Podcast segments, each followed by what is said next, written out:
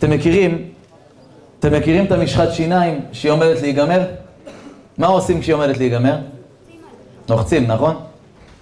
אמר לי קמצן חכם, אין משחת שיניים שנגמרת. יש בן אדם שמתייאש. הוא לוחץ עוד קצת, מקפל את זה, הוא יוציא. אבל היום אני רוצה לדבר איתכם בעזרת השם ברשותכם על נושא מאוד מאוד מאוד חשוב. הנושא הזה הוא שייך לשלום בית שלנו, לזוגיות שלנו, לחינוך הילדים שלנו, לחברים ולחברות שלנו. וכל שכן, בינינו כלפי הקדוש ברוך הוא, בורא עולם בפרשה האחרונה מבקש מעם ישראל, ויקחו לי תרומה מאת כל איש אשר ידבנו ליבו, ייקחו את תרומתי. אומר בורא עולם, אני רוצה שתעשו לי בית מקדש, משכן. בשביל משכן אני מבקש מכל יהודי לתת איזושהי תרומה, לתת איזושהי תרומה. אתה תביא תרומה, אבל מהלב אני רוצה, אשר ידבנו ליבו. כל אחד, דין פרוטה כדין מאה, אתה תיתן מהלב, תתני מהלב. חז"ל קופצים ואומרים, ריבונו של עולם, ששלמה המלך סיים לבנות את בית המקדש, אז הוא אמר לקדוש ברוך הוא, השמיים ושמי השמיים לא יכלכלוך אף כי הבית הזה. מה זאת אומרת לעשות לבורא עולם בית? כל העולם זה בורא עולם. מה זה לעשות לבורא עולם בית? לאדוני הארץ ומלואה, תבל ויושבי בה. חז"ל אומרים, למה הקדוש ברוך הוא ביקש בית? איזה בית תכין לשם? למה מה, בורא עולם ירד למטה? הנביא, כתוב בנביא, השמיים כסאי, תשמעו מה זה פסוק, והארץ הדום רגליי. השמיים זה כמו הכיסא של בורא עולם, והארץ זה הרגליים, שם, כל הארץ, כדור הארץ, הרגליים שהשם שם על כדור הארץ. אומר הנביא, איזה בית תבנו לי ואיזה מקום מנוחתי. אז על מה אתה מדבר? רוצה לבנות לי בית? ומה העניין? הרי אם בורא העולם רוצה באמת משכן לעצמו, או בניין, מה הוא צריך לבקש מאנשים כל מיני תרומות? הקדוש ברוך הוא כל הארץ שלו, כל העולם שלו, לי הכסף ולי הזהב, נאום אדוני. למה בורא עולם מבקש מכל יהודי שייתן משהו? למה? ודרך אגב, כל בניין המשכן הזה נבנה מלאב, כן? במילים שלנו חיקוי. חיקויים. כל מיני אורות עיזים, כל מיני עצים. אתה בורא עולם, בוא נעשה משכן מזהב טהור, מיהלומי, מ... לא יודע מה. למה מציפוי? למה מכאילו? עצים מצופים זהב, אורות של עיזים, כל מיני... מה זה הדבר הזה? תעשה איזה וילנות, אתה יודע, משהו מצרפת. חסר מה? לא, בורא עולם מבקש שכל יהודי ייתן לו תרומה. השם לא צריך את התרומה שלנו, כאילו כל אחד פה מבין. אז למה באמת בורא עולם ביקש מאיתנו, ממך, ממך, תנו לי תרומה. מה השם דורש? מה הוא רוצה מאיתנו? הרב דסלר, עליו השלום, היה אדם ענק, איש רוח מאוד מאוד גדול. איש נפש מבהיל. והוא מספר סיפור, שהסיפור הזה קשור אליו. זוג בפולין, באחת העיירות. לפני שפרצה השואה. והתחילו הנאצים ככה להתפשט ולכבוש, וכאילו מחנות עבודה, ו... בקיצור, באחת העיירות בפולין היו זוג עם ילד אחד בודד שלהם יחיד. הם הבינו שהנאצים הולכים להגיע לעיירה שלהם. הבעל אמר לאשתו, תקשיבי, חייבים לברוח. הם היו מאוד מיודדים, חברים של הרבה שכנים שם, גויים פולנים. ואחת החברות הפולניות שמה, שכנות, מאוד מאוד קרובה למשפחה של היהודים האלה, אמרה לאישה, תקשיבי, את לבנה, נראית כמו פולניה, בעלך והבן שלך, הם עשו ברית. נאצים יבואו, יזהו אותם בתור יהודים. את, מי זה שאת יהודייה? בואי תגורי אצלי. בעלך יברח לאן שצריך לברוח לתקופה מסוימת, לא ידעו כמה זמן זה יהיה. חשבו שזה משהו חולף. שיסתיים הכל, בעלך יחזור עם הילד. את תשבי פה איתי, אנחנו נשמור עלייך. מה באמת, חיבוקים, נשיקות, מה לא מאמינים, היא יושבת עם בעלה והילד, בחיות. הם מגיעים להחלטה שהאבא, בעלה, והילד חייבים לעזוב את המקום. אם לא, הנאצים מגיעים, מזהים שהם יהודים, על המקום שוחטים אותם. האמא נפרדת מהילד היחיד שלה, בדמעות, בבכי, בגעגועים, גם מבעלה, הבעל והילד עוזבים את המקום, ספינות, עברו גבולות, מה לא עשו? אני מקצר את הסיפור, הגיעו לאנגליה, האבא והילד. האמא נמצאת, נשארה אצל הבית של הפולנים האלה, ועתיד האבא לחזור עם הילד שהכל ייגמר, לא יודעים מתי. האבא מוצא מקום באנגליה, כמובן הוא הלך עם הרבה כסף, מה שיש לו, השכיר איזה דירה, והיה שם בית מדרש קרוב, בית כנסת, רשם את הבן שלו לאיזשהו בית ספר בינתיים, הוא לא ידע מה הולך לקרות. והרב דסלר מספר, היהודי הזה בא אליי לבית מדרש שלי. כמה זמן השואה הייתה בערך? כמה? חמש בערך שנים, פלוס מינוס, לא יודע בדיוק, משהו כזה. תחשוב שכמעט חמש שנים פלוס מינוס, הילד הזה נמצא עם האבא. האבא קם בלילה כדי לתת לו לאכול. האבא בבוקר מעיר אותו, מכין לו איזה כוס שוקו עם איזה עוגיה, לוקח אותו לבית ספר. האבא זה שמחזיר אותו מהבית ספר, מכסה אותו על המיטה, שהוא שוכב במיטה, הוא מכסה אותו. מספר לו סיפור, עושה איתו קריאת שמע. וככה כל דבר שהילד רוצה, יש לו את האבא, אין אימא יותר. אימא לא עכשיו, אימא לא פה. אבא תן לי, אבא תביא לי, אבא, אבא. חמש שנים מסתיימת השואה, האבא והילד, ברוך השם, בריאים, אבל האבא, אתה יודע, הוא שמע מה הלך שמה. הוא והילד כל יום תפילות שהאימא נשאר בחיים. אתה יודע מה זה, אתה לא יודע מה הולך לקרות. ברוך השם, השואה הסתיימה, היהודים ברחו, והאבא אומר לבן, תקשיב, אתה נשאר פה אצל המשפחה פה הקרובה, אצלנו השכנים, אני טס להביא את אימא. תתפלל שהכל בסדר עם אימא. הוא לא רצה להפחית את הילד. הוא טס, לא יודע איך הוא עשה את זה, טס ממקום למקום, הגיע לפולין, ולאן הוא הלך? לבית של השכנים. הוא הולך לכיוון הבית של השכנים, מזהה את המקום, ואז הוא נוקש בדלת. פותחת לו את הדלת, אותה גויה. אומרת לו, אה, דוד, דוד, דוד, הוא אומר לה, יס, יס. היא צועקת, דוד, דוד. הוא רואה את אשתו יושבת בספה, מקפלת שם כביסה, אחרי חמש שנים. לא יודע מה זה, היא חיה, בריאה, הכל בסדר. הוא לא האמין שהיא חיה. הוא בא להיכנס עם דמעות, לבכות. הוא ראה אותה, הוא פרס בדמעות, היא בכתה, חיבוקים, בעלי אתה חי, אשתי את חיה, איך, מה עבר, מה עם הילד? הוא אומר לה, הכל בסדר, הילד מחכה לך. הילד אוהב אותך, מתגעגע אלייך, אמא. חיבוקים, נשיקות, בקיצור, אני מקצר לכם את הסיפור, התרגשות גדולה. היא מקפלת את הכל, את הציוד שלה, והם עוברים לאנגליה. בית ממתין להם, הכל בסדר, הוא עובד שם. ואז תקשיבו מה קרה פה. כשהאימא הגיעה, הילד קיבל אותה, נשק אותה, חיבק אותה, זאת אימא שלו. אבל אז האימא הרגישה שיש קרירות בינה לבין הילד. זה לא אותו ילד. כל דבר שהילד רוצה, למי הוא פונה? לאבא. הילד רוצה מגבת, שכח מגבת, נכנס למקלחת. למי הוא קורא? אבא. בדרך כלל, כל הזמן זה בבית. אמא, איפה אמא? אמא, יש מגבת? אמא, עשית לאכול? אמא, אמא, אמא, נכון אמא? את אבא מה שואלים? אבא, איפה אמא? זה בדרך כלל לא. עכשיו זה התחלף. אמא, איפה אבא? אבא, אבא. האמא הרגישה ריחוק מהילד שהיא לא יכולה להסביר. היא צריכה לבכות באחת הלילות. די לה אחד בוכה, בוכה, בוכה. אבל אמר לה, למה את בוכה? אשתי, מה יש לך? היא אמרה לו, אני מרגישה שאני והילד זה לא אותו דבר. מה את בוכה בגלל זה? מה, בטח, הילד זה לא אותו. אמר לה, תקשיב, מה עושה כזה דבר? בוא נלך עכשיו, לא עכשיו, מחר, לרב, לרב דסלר. רבי אליהו דסלר הצדיק, הוא בטוח ייתן לנו תשובה. הולכים שניהם, יושבים עם הרב, מספרים לרב את כל הסיפור. ואז הרב דסלר ענה להם תשובה, חבר'ה, שזאתי תשובה לכל מי שרוצה להתחתן, זאתי תשובה לכל מי שיש לו ילדים, זאתי תשובה לכל מי שיש לו חברים, זאתי תשובה למי שהיא לא כל כך בשלום עם חמותה או עם כלתה או עם חמך.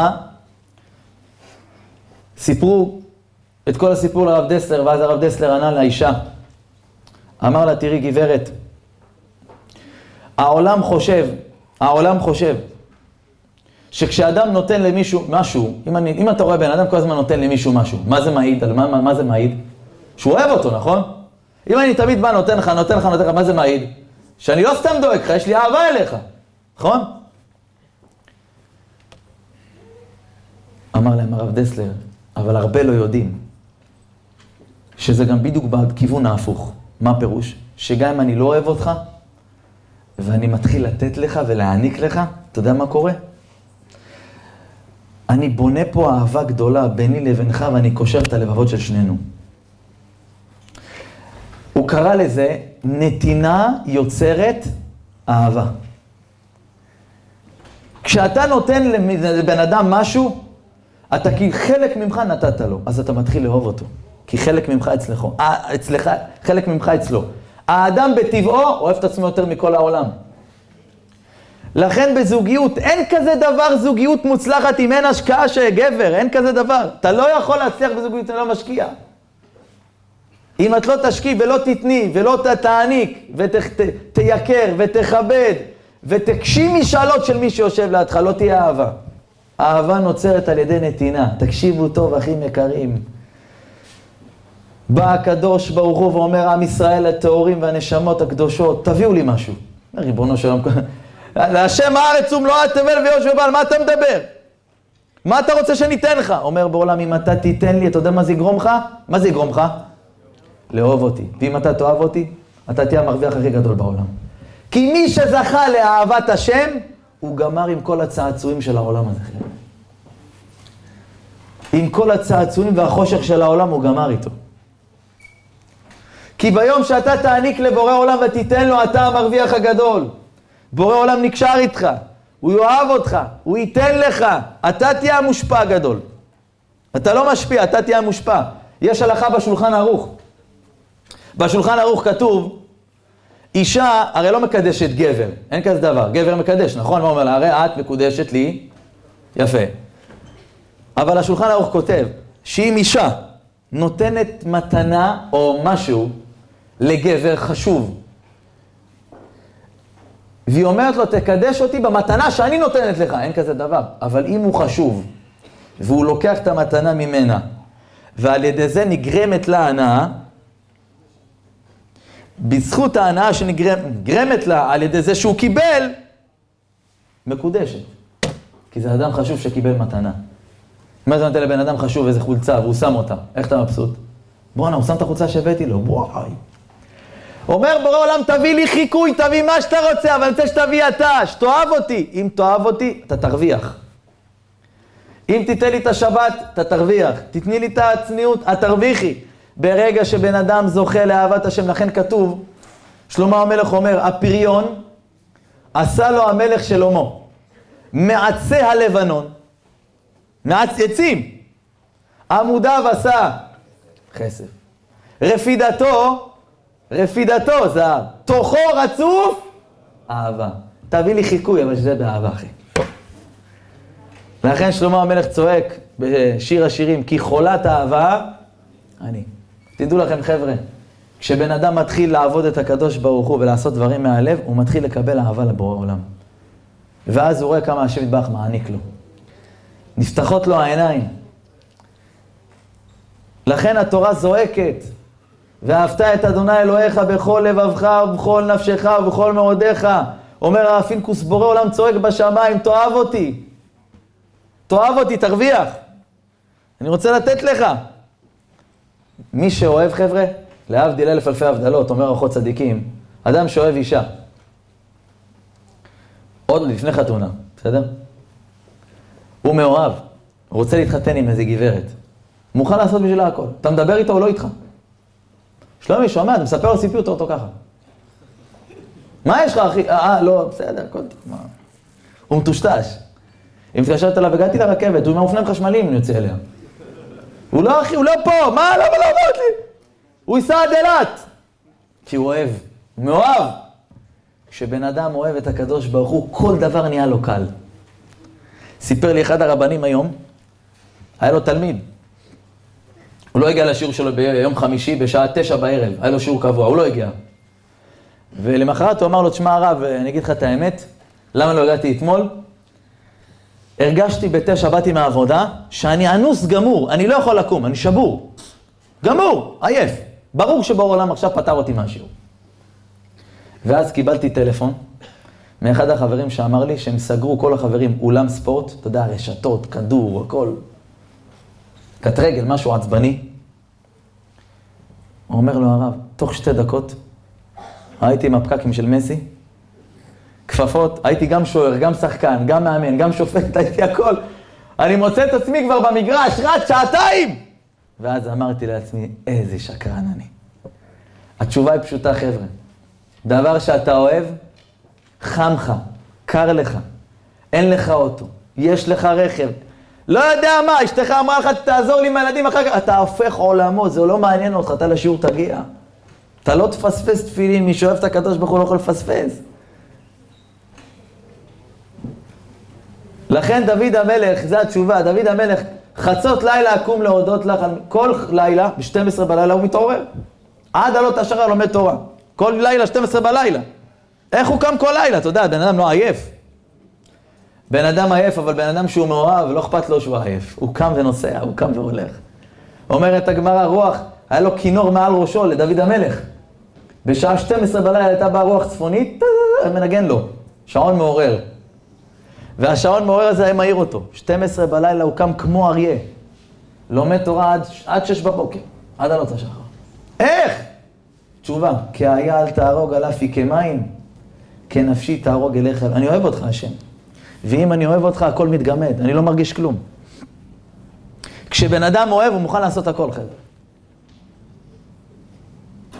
לכן המגיד מדובנה אומר, כתוב בפסוק בנביא, ולא אותי קראת יעקב, כי יגעת בי ישראל. מה זה הפסוק הזה? מה זה ולא אותי קראת יעקב, כי יגעת בי ישראל? אומר המגיד מדובנה, היום, בוא נגיד, נמשיל את זה להיום. אתה מגיע למלון מאוד מאוד מכובד, נכון? אתה עולה עם הרכב, ואז אתה פותח, אתה אומר לו, פה אפשר להיכנס, פה, הוא אומר לך, כן, אבל החייל למטה, אני אעזור לך עם התיקים, תפתח את הבגז, אני אוציא לך את התיקים. נכון? זה נקרא בלבוי, אם אני לא טועה. זה שם לוקח, סוחב את התיקים למקום שאתה הולך לקבל את החדר. באילת יש הרבה כאלה, בקיצור. בקיצור, אתה מחנה את הרכב, אתה אומר לו, תוריד לי את יש את ה... תוציא את התיקים, ואני אגיע לחדר. אתה מגיע לחדר, הוא בא לך עם התיק, שם לך את התיק, תהנה, להתראות, הולך. ככה זה הולך. היה אחד כזה, אומר המגיד מדובנה. עלה, בא לשים את ה... לרדת מהרכב, אומר לו, לא, פה חניה, פה חניה למטה, אבל את התיקים אני אקח. אומר לו, טוב, זה בבגז'. הוא מוציא את התיקים, זה נוסע לחנייה, עולה לקבל את החדר, צ'ק אין, נכנס, מגיע לחדר, פתאום הוא רואה בן אדם, אחרי שהוא נכנס לחדר, מקיש לו בדלת, הוא פותח את הדלת, הוא רק בן אדם, אבל מזיע ומתנשא. הבאתי לך את התיקים. אומר לו, הבן אדם בפנים, בלי לראות את התיקים. אומר לו, התיקים שהבאת לא תיקים שלי, נשמה. אומר לו, מאיפה אתה יודע? הוא אומר לו, אני אומר לך שהתיקים שהבאת לא שלי. הוא אומר לו, איך אתה יודע? הוא אומר לו, אם אתה מזיע ואתה מתנשף, זה לא התיקים שלי, אני הבאתי תיק קטן. כמה, איזה לואי ויטון עם כמה דולרים, זה מה שהבאתי. כנראה אתה סחבת תיק יותר מדי גדול, זה לא תיק שלי. אומר בורא עולם לעם ישראל, אם אתה מרגיש בשבת, תנו שהשבת תצא. אם אתה מרגיש נמאס לי לשמור טהרת משפחה, אין לי כוח לקום להתפלל בבוקר, לשים תפילין, זה כבד לי. לא, ולא אותי קראת יעקב. אתה יודע למה לא קראת? אתה לא מכיר אותי עדיין. אתה יודע למה? כי יגעת בישראל. אם זה כבד עליך, זה לא אני. אצלי הכל כיף. הכל אורות. שבוע שעבר הייתי בשיעור בזיכרון יעקב, תקשיב לסיפור. קם לי בן אדם באמצע שיעור, אומר, אני חייב לספר משהו. אמרתי לו, ואחר כך חשבתי שהוא רוצה לשאול שאלה, אז אמרתי לו אחרי זה. אומר, לא, לא, לספר פה משהו דקה. טוב, תגיד. הוא קם, אולם היה אולם מלא אנשים. מה הוא מספר? אומר, הרב, תשמע, אני לפני שבוע הייתי אצלך בשיעור פתח תקווה. פעם ראשונה חבר בא, לקח אותי אליך לשיעור פתח תקווה, בן אדם מזיכרון יעקב. קוראים לבחור הזה אלעד. קם מול כולם. אמר הרב, חילקת בסוף השיעור ציציות, מי מוכן לקבל על עצמו ציציות? הרמתי את היד, פעם ראשונה בחיים אני שם ציצית. כשלקחתי אותה לא שמתי אותה, שמתי אותה פעם ראשונה למחרת ביום. שמתי אותה, יצאתי לעבודה. אני נוסע עם רכב חדש, הרב, מהשקיות, רכב חדש, חדש, חדש. נוסע עם הרכב, היה יום גשום, פתאום האוטו נכבה, באמצע נסיעה, אין, לא מגיב. קלטתי שהוא לא מגיב, ברקס, עצרתי רק עם הברקס, ובאתי לעצור כאילו את הרכב. עוקף אותי רכב, איך שהוא עוקף אותי, נתקע באיזה שלולית, באיזה בוץ, נתקע לו הרכב, הוא לא יכול להתקדם. אמרתי, איזה קטע. לא עוברים כמה דקות, האוטו שלי מניע.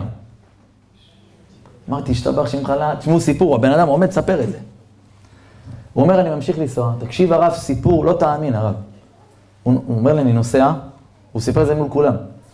נוסע, נוסע, האוטו, לא יודע כמה זמן הוא נסע, הוא סיפר שהוא נסע, אבל מה המקום שהוא היה. נוסע, נוסע, פתאום האוטו עוד פעם לא מגיב לו. אמצע כביש. הוא בא לרדת, אתה יודע, לשול, כאילו, טיפה לצידה, הוא בצד ימין, טיפה, טיפה לשוליים.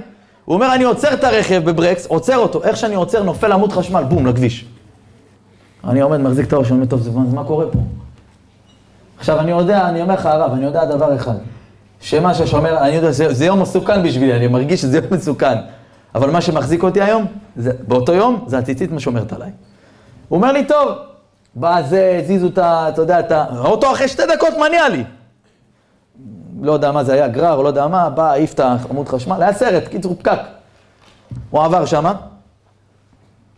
הוא אומר, טוב, אני ממשיך לנסוע לכיוון הבית, אני מקבל טלפון, או שאתה מגיע עכשיו למטווח, לא יודע, הוא בקבע או משהו כזה, או שאתה צריך להפקיד את הנשק, אסור לך שהנשק יישאר אצלך. אז הוא מסתכל על הזמן אם הוא יכול להגיע וזה, טוב, בדק, אמר, טוב, אני הולך לעשות מטווח עם אנשים שאני לא מכיר, יש לו איזו קבוצה שלו, עם כמה מבוגרים, זה כל מיני אנשים שהוא לא מכיר. אמר, אני אלך, הוא מספר לי, אני אלך. אתה יודע, שם זה כמה אנשים ביחד, יורים, יורים, יורים. היה שם אחד, הוא אומר, תוך כדי שהוא יורה, עף לו איזה משהו חם לכתף. והוא לחץ על, הוא בא לראות, ועף לו על הכתף, מהפחד הוא, הוא, הוא הזיז את הנשק, כאילו, לכיווני. היה שם המפקד, נתן לו מכה, בום, ליד. הרב, הוא פלט כדור, הרובה שלו, והיד של המפקד הצילה לי את החיים. נפלט כדור, ניצלתי. הבנתי דבר אחד פשוט. אני נתתי לקדוש ברוך הוא ציצית השם נתן לי חיים. זה לא הסתיים הרב. באותו לילה. אני מקבל הודעה מהמס, ממס הכנסה. מס הכנסה. מה זה מס הכנסה? אתה מכניס להם אחי. אתה לא מקבל. מס הכנסה שולחים לו הודעה לא יודע את העסק שלו, מה, מה זה העסק שלו, שכחתי, היה כתוב שם, והם כותבים לו, מגיע לך ממס הכנסה 25 אלף שקלים ו-500 שקלים. אמרתי לו, יש לך את זה עכשיו בטלפון? או שאתה יודע, אתה מקבל את ה... מה זה פה? סתם עליה בן אדם. אמרתי לו, יש לך פה את הטלפון? אמר לי, בטח, קום תראה לי. קם באמצע, באמצע השיעור.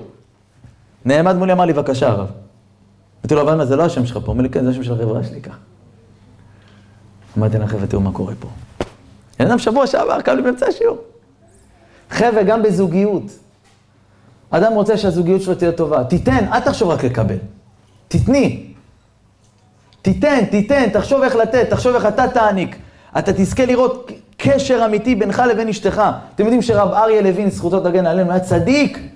רבם של האסירים קראו לו. אדם מאוד צדיק, בירושלים. והוא יום אחד לקח את אשתו לקופ, לקופת חולים. והוא נכנס לקופת חולים, אתה יודע, היא ישבה מסכנה, אתה יודע, עם הכיסוי וזה.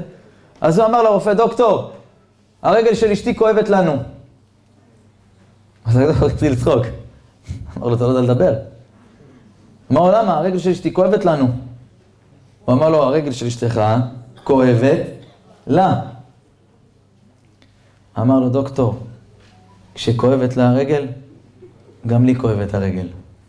הוא היה חי את אשתו כל כך, שכשכאב לה, כאב לו. הם היו כל כך בקשר כזה חם ואמיתי, לא משפה ולחוץ. הוא אוהב את אשתו רק כשהיא יפה. היא אוהבת את בעלה שהוא שמח. אבל אם הוא בא עצבני, זהו, היא שונאת אותו. רעבים, צעקות, בלאגן מול הילדים, מה פתאום? אהבה זה נתינה, גם לילדים, בחינוך הילדים. רבי אריה לוין פעם אחת נסע עם נהג מונית. אחרי שאשתו נפטרה. כשהוא נסע עם הנהג מונית, הוא שאל אותו, איפה הבית שלך? הכוונה לאן לנסוע. אז הוא אמר לו, אין לי בית. אז הוא הסתובב אחורה, הנהג, רצה לראות מי זה, הוא חשב אולי איזה בן אדם, אתה יודע, זרוק ברחוב. אז הוא ראה, בן אדם נראה סבבה, כאילו, לא איזה בלי בית. אז הוא אמר לו, מה זאת אומרת, אתה, איזה רחוב אתה גר? אז הוא אמר לו. אז הוא אמר לו, רגע, אתה גר שם? זה הבית שלך? הוא אמר לו, לא, אין לי בית. אז הוא אומר לו, אז למה ללכת לשם? אז הוא אמר לו, מאז שאשתי נפטרה, אין לי בית.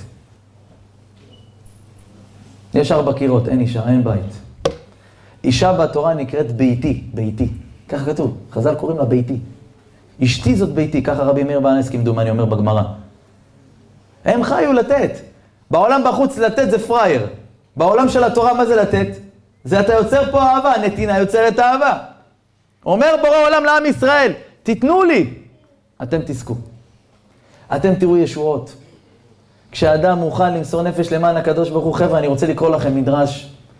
אני אומר לכם, אני השבוע ראיתי אותו, לא האמנתי למה שאני קורא. מצאתי שהוא נמצא בעוד כמה מקומות, ילקוט שמרוני, מדרש תהילים, שיר השירים. המדרש הזה חוזר על עצמו בכמה מקומות. בורא עולם אומר לכל יהודי, גם יהודים, חס ושלום לא עליכם, שחס ושלום, אחרי 120 שנה לא הלכו לגן עדן, הלכו למקום אחר, אומר בעולם אני יורד איתך לשם, אני אהיה איתך שם. אומר בעולם אני לא משאיר אדם יהודי אחד לבד. ככה המדרש אומר. המדרש אומר ככה, עתידים שרי אומות העולם לעתיד לבוא לקטרג על עם ישראל ולבוא לפני השם ולומר לו, ריבונו של עולם, אלו עובדי כוכבים ומזלות, יעני אלה עובדי עבודה זרה, הגויים, אבל גם הילדים שלך עובדי עבודה זרה. הם מדברים על האלה שהם כאילו עושים עבירות. אלו מגלים עריות, וגם אלו עושים עבירות, עריות. אלו רוצחים וגם אלו רוצחים, הבנים שלך וגם הגויים, אותו דבר. למה אלו יורדים לגיהנום, הכוונה הגויים, והילדים שלך לא יורדים? למה אתה עושה פה איפה ואיפה? מה זה פה?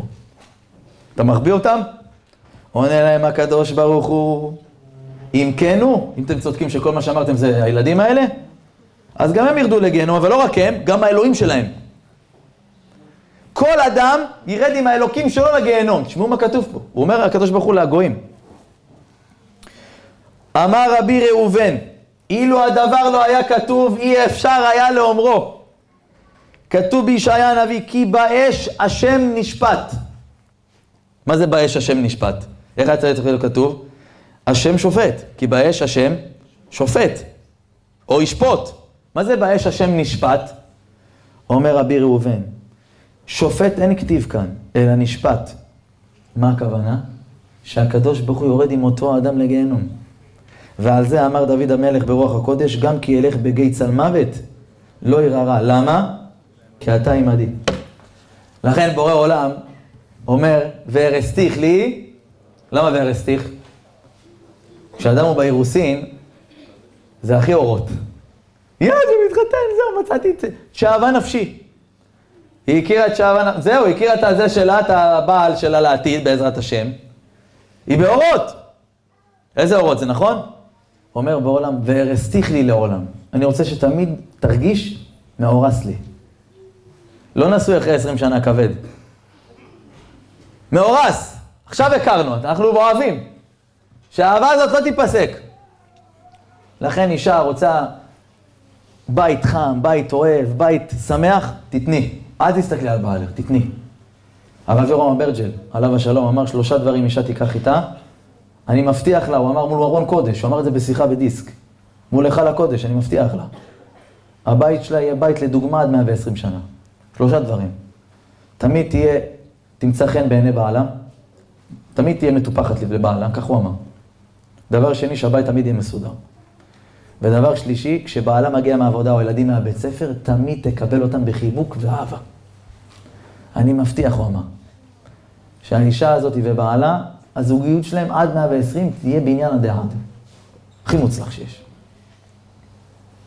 לכן כל הצדיקים, כשאתה שומע סיפורים על צדיקים, הגאון מווילנה, זכותו תגן על כולכם אמן. כל ברכה שהייתה יוצאת לו מהפה, הייתה ממיסה הרים. למה? ובפנים הייתה לו אהבה לקדוש ברוך הוא עד מוות. הגאון מווילנה, שהילדים שלו מעידים עליו, הבנים שלו, היה ישן בלילה, כל לילה, שעה וחצי. שעה וחצי לסירוגין, כל חצי שעה קם, לא ישן מעל חצי שעה. ועוד חצי שעה ביום. ככה הילדים מעידים עליו בספר. הילדים שלו היו גאונים, אבא שלי כך וכך. הם מספרים עליו שמגיל 13 הוא לא הרים עיניים מעל 4 אמות, 2 מטר. אתה ראית בן אדם הולך רק ככה? ככה הוא היה הולך. לא להסתכל קדימה, לא להיכשל. זה לא בן אדם, חבר'ה, אתם מבינים? בגיל 13 סיים את כל התורה. הוא פעם אחת אמר לרב חיים מוולוז'ין, התלמיד הכי מובהק שלו, אמר לו, תדע לך שאני סיימתי את כל התורה. אין לי שום קושייה, שום שאלות בהלכה, שום שאלה בשום דבר. אני כל, יודע את כל התורה על בוריה. והתלמיד אמר את זה ברגע של שמחה. אמר לו, יש לי רק שתי קושיות בנסתרות התורה, אני בקבלה, שאין שום אדם שמצאתי שיכול לענות לי עליהן. אני צריך ללכת מצידי למרחקים ברגל, שמישהו יענה לי, אני אלך. אבל אני מחכה למשיח שיענה לי עליהם.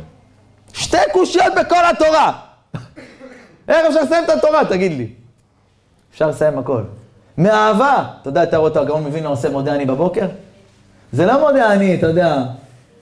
כולך כזה חצי גמור, מודה אני לבנרה. הולך נוטל ידיים, אה, איזה קר עכשיו, חבל הזמן חורף. לפום צערה אגרה. לפי הצעה. הגאון מווילנה זה כל בוקר מודה אני לפניך, מלך חי וקיים. כולו באורות. כיסופים, באהבה. בשמחה עושה את זה. לכן כל בקשה שהייתה לו לשם היה מתקבלת על המקום. תשמעו סיפור שקרה עם הגאון מווילנה. היה לו תלמיד אחד בישיבה, גאון, שהתלמיד הזה, העיניים שלו, הראייה שלו התחילה להיטשטש. מסכן, יום, יום אחד, יום בהיר, פתאום העיניים שלו התחילו, מסכן, הוא לא התחיל, לא רואה טוב. טשטשות, רואה מטושטש. בדיקות, עניינים, אמרו לו, תקשיב, הראייה שלך הולכת ונגמרת. ילד, נער, בישיבה, 17, 18, 19. מסכן לפני שידוכים, לפני... עד שהוא הגיע למצב מסכן הנער הזה, שהוא עיוור לחלוטין, לא רואה. לא עליכם, על אף אחד בישראל. הילד לא רואה, הנער הזה. תפילות, מה שאתם לא רוצים, שום דבר לא עוזר. והגאון מווילנה אמר לו, אני מבקש ממך דבר אחד, אתה לא מחסיר יום אחד מבית המדרש. אתה בא לפה, אתה חוזר על מה שאתה זוכר, וישבו איתך תלמידי חכמים וילמדו איתך תורה. אתה לא עוזב את התורה, אתה תשקוד על התורה, כתוב על התורה, נפש עמל עמלה לו. אם אתה תיתן אהבה לקדוש ברוך הוא, ברור להם יהפוך, ישדד מערכות הטבע ויעזור לך לפתוח את העיניים. אמר לו הרב, אני, אני שומע לדבריך, מבוטל, אני בא כל יום. וכך היה, הבן אדם הגיע כל יום, חוזר על דברים שהוא זוכר, ויושבים איתו וקוראים לו, כאילו לא, הוא לא יכול לקרוא. לומדים איתו תורה בלי שהוא רואה. היה איזה יהודי אחד, משפחה עמידה, הגאון מווילנה פנה אליהם, ידע שהבת שלהם עומדת להתחתן, כאילו גיל של כבר הגיע, הגיע לפרקה. תפס את האבא לשיחה, אמר לו, תקשיב, יש לי פה תלמיד שהבת שלך צריכה להתחתן איתו. אתה יודע מה זה הגאון מווילנה? הגאון מווילנה, יש לנו כלל בהלכה, למי שלומד טיפה הלכה. אחרונים, כמובן הפוסקים האחרונים לפני 300, 400, 500 שנים, לא יכולים לחלוק על ראשונים לפני 800, 900 שנה. כי מי שחי פה לפני 300 שנה, לא יודע יותר ממי שחי לפני 800 שנה. הרי מה שאתה יודע לפני, אותם צדיקים, דוגמה היום שיש, רבנים, צדיקים, פוסקי הלכה. מה שהם יודעים, ודאי הם לא יודעים יותר ממי שהיה לפני 800 שנה בשכל שהיה להם. זה דבר פשוט. ולכן האחרון פוסק בדור שלנו, לפני 200-300 שנה, לא יכול לחלוק על אחרון, על ראשון, לפני 800 שנה, חוץ מהגאון מווילנה. הגאון מווילנה חולק. זה משהו שאי אפשר להסביר, הגאון מווילנה. הגאון מווילנה תפס את היהודי הזה, אמר לו, תקשיב, יש לי תלמיד, הבת שלך צריכה להתחתן איתו. אמר לו, מי זה? אמר לו, זה יושב שם. האבא מסתכל, אומר לו, למה הוא נראה מוזר? אמר לו, הוא עיוור. אתה יודע איזה פצצה זאת? עכשיו תבינו, פעם צדיק, צדיק שאומר לבן, זה כמו בבא אומר לך משהו, אתה יכול לשאול אותו שאלות? אומר לך שתה ערק, אתה תגיד לו לא? הרב, אני חולה, אה, תשתה! תעצבן אותי, תשתה. אתה לא יכול, אתה לא יכול לצאת בלי שאתה שותה. אין. הגאון מבין אומר לבן אדם, הבת שלך צריכה להתחתן איתו. אומר, תשמע הרב, בוא דבר עם הבת, אתה יודע, אני אין לי בעיה, אני, אתה יודע מה הרב יגיד. זה להגיד לבת, תתחתן עם בן אדם עיוור, זה תיק, הרב. אמר לו, אין שום בעיה, תביא את הבת. הביא את הבת. הרב דיבר על ליבה. אמר לה, תקשיבי, אני יודע שאת נערה, צדיקה, חסודה, נאה, הכל. יש לך את כל האפשרות שבעולם. אם תקשיבי לי, תרוויחי. זה הזיווג שלך, הוא אומר לה. את חייבת להתחתן איתו. את מחליטה. שום, אף אחד לא מחייב אותך. משמיים רוצים שתתחתן איתו. אמר לו הרב, אני סומכת על כבוד הרב, ואם זה מה שצריך, וההורים שלי גם מסכימים והכל בסדר, אני מבוטלת לכבוד הרב. ביטול גמור לרב, מפחיד. יצא איתו לפגישה שתיים, תבינו, חבר'ה, מביאים אותו אנשים, אתה יודע. הוא לא יכול ללכת, שלא יתקע באיזה עמוד. מושיבים אותו, הם מדברים. היא רואה בן אדם חכם, אבל חבר'ה, אחרי הכל, מסכן עיוור. מה זה, זה, כמו איזה, כמו איזה תינוק בבית, טפל בו. תינוק. אבל אם הרב אמר, הולכת עד הסוף. איך קוראים לך? קוראים לי יסמין, איך קוראים לך? לי קוראים אברהם. שלום לך, אתה מתחיל לדבר. תכלס אין הרבה מה לדבר. הגאון מבין לאמר, נתן ברכת הדרך, מה עושים? חתונה. הגאון מבין החליט לעזור להם בחתונה גם, חוץ מזה שהאבא של הכלה הוא אדם מאוד עמיד, אז הוא לא צריך כל כך עזרה. והגאון מווילנה אמר להם, אני בא לקדש אתכם. תשמעו מה זה הגאון מווילנה, אני בא לקדש אתכם. רבי אליהו מווילנה. הוא מגיע לחתונה, הוא עומד עם הכוס, כולם ממתינים מתחת לחופה. ואז אומרים לבחור ללכת לאותה כלה, ששבינים רוצים לקחת אותו, יש מנהגים, כל מיני מנהגים לגבי האינומה. לך תכסה את פניה באינומה. מי שאומר שזה החופה בעצם. הוא בא להתקדם, השושבינים רוצים לקחת אותו לכיוון הכלה שממתינה לו, אתה יודע. ואז הגאון מבין אומר, עצרו. תבין איזה קהל היה שם. הגאון מבין להגיע לחתונה, מה קורה? כל העולם, נכון? הגאון מבין אומר, תעצרו. הוא מסתכל על התלמיד שלו, אומר לו, אברהם. אומר לו, מה? הוא אומר, אני פונה עכשיו לשמיים. כתוב בגמרא קידושין, שאסור לאדם לישא אישה עד שיראה אותה. ומה שגוזרים פה למטה, גוזרים למעלה. אני עכשיו בכוח התורה מבקש מדין, מבית דין של מעלה, שמה שפסקו פה למטה, שאדם חייב לראות אישה לפני שיראה אותה, אני רוצה שהתלמיד שלי יראה את הכלה עכשיו. באותו רגע נפתחו לו העיניים. הוא אומר, אני לא מאמין, אני רואה. אתה יודע מה קרה בקהל? אתה יודע איזה גליצ'ים היו שם, אחי? הוא פותח את העיניים. הם התחתנו. היה להם בנים, נכדים, מה לא היה להם? אמר הגאון מווילנה לאותו תלמיד, זה מכוח זה שנתת לקדוש ברוך הוא יום יום את התורה, ולא ויתרת. זה לא מהכוח שלי. אבל כל ברכה שהייתה בוקעת לו מהפה, אין, ממיסה הרים, בום, בום, בום, מפילה. פעם אחת הגאון מווילנה, בא לקום, היה בבית כנסת, בא לקום. אז היה שם איזה ילד, אתה יודע, ילדים סוכריות וזה, אז הוא עמד על הטלית של הרב, הוא דרך עליו, הוא לא שם לב. אז הרב בא לקום, פתאום הוא רואה שמישהו דורך לו. אז הוא אמר לילד הקטן, ינקב, תזוז לי מתוק שלי מהציצית, שתחיה עד גיל מאה, תזוז לי. הילד הזה חי עד גיל מאה. מילה שהייתה יוצאת לו מהפה, למה? כי הפה שלו היה רק באהבת השם, בכיסופים, ברצונות. כולו היה כיסופים לפני, לפני השם יתברך. לכן, אחים יקרים, המקדש האמיתי של הקדוש ברוך הוא, זה לא משכן מעץ ואבנים, ולא מזהב, ולא בטיח. אתם יודעים מה זה? בית מקדש של בורא עולם, זה כל אחד מכם. אומר הנפש החיים, רבי חיים וולוז'ין, כי ודאי עיקר עניין המקדש ושריעת שכינתו יתברך הוא האדם עצמו, שאם יקדש עצמו כראוי, בקיום המצוות, אז הוא עצמו יהיה המקדש, ובתוכו הקדוש ברוך הוא ממש, שנקרא היותו יהודי היכל השם. ועליו נאמר ושכנתי בתוכם. בתוכו לא נאמר, לא בתוך המקדש, בתוכם. מה זה בתוכם?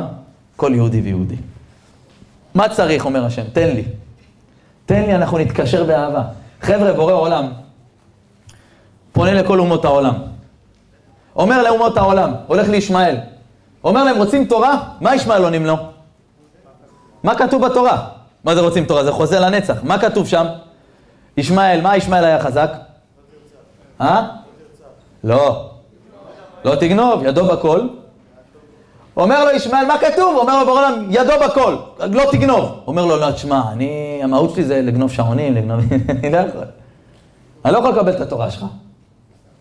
עובר לעשו, עשו רוצה את התורה, מה עשו שואל אותו? מה כתוב בתורה? לא תרצח. אומר לו עשו, איך? אני קיבלתי ברכה מאבא יצחק, על חרבך תחיה, ועל חרבך תחיה. אז כל החיים שלי זה חרב, אני לא יכול, אני רוצח. אני רואה בן אדם מציג לי דקירה, ישר, נגמר הסיפור. אז לא יכול לקבל את התורה. ככה הוא עבר אומה אומה, חבר'ה, מכל אומות העולם. כל אומות העולם שאלו מה כתוב שם. הוא מגיע לעם ישראל, רוצים תורה, מה ענינו לו? איך אפשר להגיד דבר כזה, חבר'ה? אמרנו לו, אנחנו מוכנים לחתום עכשיו ולעשות מה שתגיד, בלי שתגיד. איך אפשר להגיד דבר כזה? תשובה אחת. זה רק בן אדם מאוהב אומר דבר כזה. רק בן אדם שאומר, אני מוכן להוריד לך את הירח. נכון, אתם מכירים את הסיפורים האלה? סיפורים, כן, חלומות. אני מוכן להוריד לך את הירח, תתחתני איתי! הוא מוכן הכל, נכון? ככה אמרנו לבורא עולם. העיקר שאנחנו נתחתן איתך בורא עולם. והרסתיך לי לעולם. מה שאתה רוצה תבקש. תן לנו להיות קרובים אליך. למה אימא יש רק אחת? אתם יודעים, אור החיים הקדוש כותב דבר מפחיד. הוא אומר, אדם הראשון נתן לחווה שם. קרא לה חווה ואמר למה, נימק, שאת אם כל חי. חווה אם כל חי. שואל אור החיים הקדוש, מהאדם הראשון, הוא לא אב כל חי? למה הוא אמר את אם כל חי? מה איתך? למה זה לא הוא? למה עליו לא נאמר שהוא מביא תולדות לעולם? אומר אור החיים הקדוש, לה, יש להעיר, למה התייחסו אליה החיים ולא אליו, לאדם? אלא כיוון שהיא סובלת את עיצבון ההיריון, והלידה, לה יהטה להתייחס אם כל חי ולא לאדם. היא נותנת מעצמה, היא סובלת, היא קשה לה, היא מוותרת בשביל אחר. אומר בורא עולם, היא אם כל חי, לא הוא, הוא לא סובל. הוא לא נותן מעצמו כלום. זהו, זה כבר. מי שנותן, עליו נאמר את המצווה. לכן, אחים יקרים, נאמר אומר לנו, תשמעו, תעשו לי מקדש. לא מקדש משכן. אני רוצה אותך, אתה תהיה המקדש. איך? הנתינה יוצרת אהבה. אתה תאהב אותי? אתה תרוויח בפרנסה, אתה תרוויח בשלום בית, אתה תרוויח בחינוך הילד, אתה תרוויח בהכל. איך אוהבים את השם? חבר'ה, נותנים לו. נותנים לו מה שהוא מבקש. מה אתה רוצה בורא עולם? אני רוצה את השבת. השבת שלך היא לא תקינה. אני רוצה ממך נשמה תורה ציצית. איפה אתה הולך בלי ציצית? אתה יהודי. ציצית זה, זה, זה הגלימה של המלך. אני רוצה ממך בבית, קבל את בעלך בשמחה, את הילדים באהבה. שבת בלי כעסים, בלי מריבות. אמר לי איזה יהודי אחד, הרב, אני ואשתי, אתה לא יודע איזה מלחמות יש לנו בבית. אמרתי לו, למה? הוא אמר לי, אשתי, כל הסגולות שבעולם קורית בשבת. כלום, שום יחס. לא, יש ספר כזה צריך לקרוא, ספר כזה צריך לקרוא, סגולה כזאת צריך לקרוא, פרק כזה צריך לקרוא, אני עשיתי ככה, קיבלתי על עצמי. הרב יורם אמר, בעלך איתך, אין שום סגולה. אין לך אישה כשרה בנשים, אלא שעושה רצון. הוא לא רוצה שנקרא תהילים, אל תקראי. תקראי שהוא ישן. זה מצווה. אבל אני, עשינו פרקי תהילים כולנו לסיים ספר, ואני, אם אני לא אעשה, אין ספר, אין ספר. בשמיים יגידו שאת, עשרה ספרים עשית. למה? קודם כל הבסיס, ניתן את הבסיס לבורא עולם, אחר כך תיתן מה שאתה רוצה, על. תעמיס. אל תעשה דברים מעבר למה שאתה צריך, קודם כל תעשה את מה שאתה צריך. אנשים מתעסקים במלא מלא מלא מסביב. דברים שהם יסודות, שבת, טהרת משפחה. אתם יודעים כמה אנשים ישנים, הוא ישן עם אשתו במיטה, הוא לא יודע שזה אסור. היא בזמן שאסור לה לישון איתו. הוא לא יודע שאסור להעביר דברים. מלא הלכות. בשבת, כדי ליהנות מהשבת ולא לחכות שהיא תצא, אתה צריך לתת נשמה. אתה לא יכול לישון כל השבת, לאכול חמין, כל הרי אוכל חמין בשבת חייב, חייב מיתה. אתה לא יכול כל השבת לישון ולהגיד איפה בעולם, אני מת שהיא תצא השבת, אתה רוצה לעשן לאכול. אה, בטח שאתה תרגיש ככה, נשמה. תקום בבוקר לתפילת שחרית, ספר תורה. תקנה עלייה, אחי. 50-100 שקל, קנה עלייה לכבוד השם. תעלה ספר תורה, תחזור, שב עם אשתך, שירי שבת עם הילדים, תכניס אור! הגעת ליל שבת אחרי תפילה, תעשה אשת חי, תעשה שלום מלאכי השרת, תשיר שירים, תדליק את הבית. ואז אתה תראה איך הקדוש ברוך הוא, אתה נותן לו, הוא מכניס לך אור לחיים. פתאום הפרנסה שלך היא תהיה כשרה, נשמה, אתה לא תצטרך לעשות כל מיני הערמות. וככה כל מיני סללומים כדי להשיג את הפרנסה שלך. בואו נעלה מתחת הפרנסה ככה. זכה אתכם בשמחה ושלום בית. הוא, ייתן, הוא מוכן לתת לנו הכל, חבר'ה, אבל הוא מבקש משהו. מאת כל איש אשר ידבנו, כל אחד במדרגה שלו ייתן לי משהו. כל אחד יכול, חבר'ה. אחד אין לו ציצית, קח ציצית. שבת, מה עם שבת? אחד, שבת, מה עם שיעורי תורה? חבר'ה, בלי תורה אי אפשר לזוז. אי אפשר לזוז מילימטר. אחת כל הזמן כועסת בבוקר עם הילדים שלה. צרחות בבוקר כדי להעיר את הילדים. הם לא קמים! אני מרחק! משתגעת בבוקר, בעלה עומד ואומר, תשמעי, אם אני מצלם אותך, תקשיבי, באים לבית חולים, אני אגיד לך את ה... קבלי על עצמך בבוקר, ריקודים, שימי להם עכשיו פורים, חג פורים, חג פורים. מי שנכנס לדר, נכון? איך מרבים בשמחה? איך אפשר? שימו שירים, שמחו. רקדו עם הילדים, כן. שים להם, תראה מה זה, שים להם איזה משהו עוצמתי, של איזה רמיקס כזה, אתה יודע, איזה משהו על פורים. מתחילים לרקוד. אומר החידושרים, אדר זה ראשי תיבות, אלוף, דלים, אלוף, דל, רש. מה זה אלוף, דל, רש? אומר החידושי הרים, אלוף דל רש זה אלוף, אלופו של עום זה הקדוש ברוך הוא, הוא שוכן בחודש אדר גם עם הדלים והראשים, הכי רחוקים אפילו. הוא בא עם כולם. הוא מוכן לבוא לכולם. אבל תן לי משהו, יא חביבי, משהו קטן.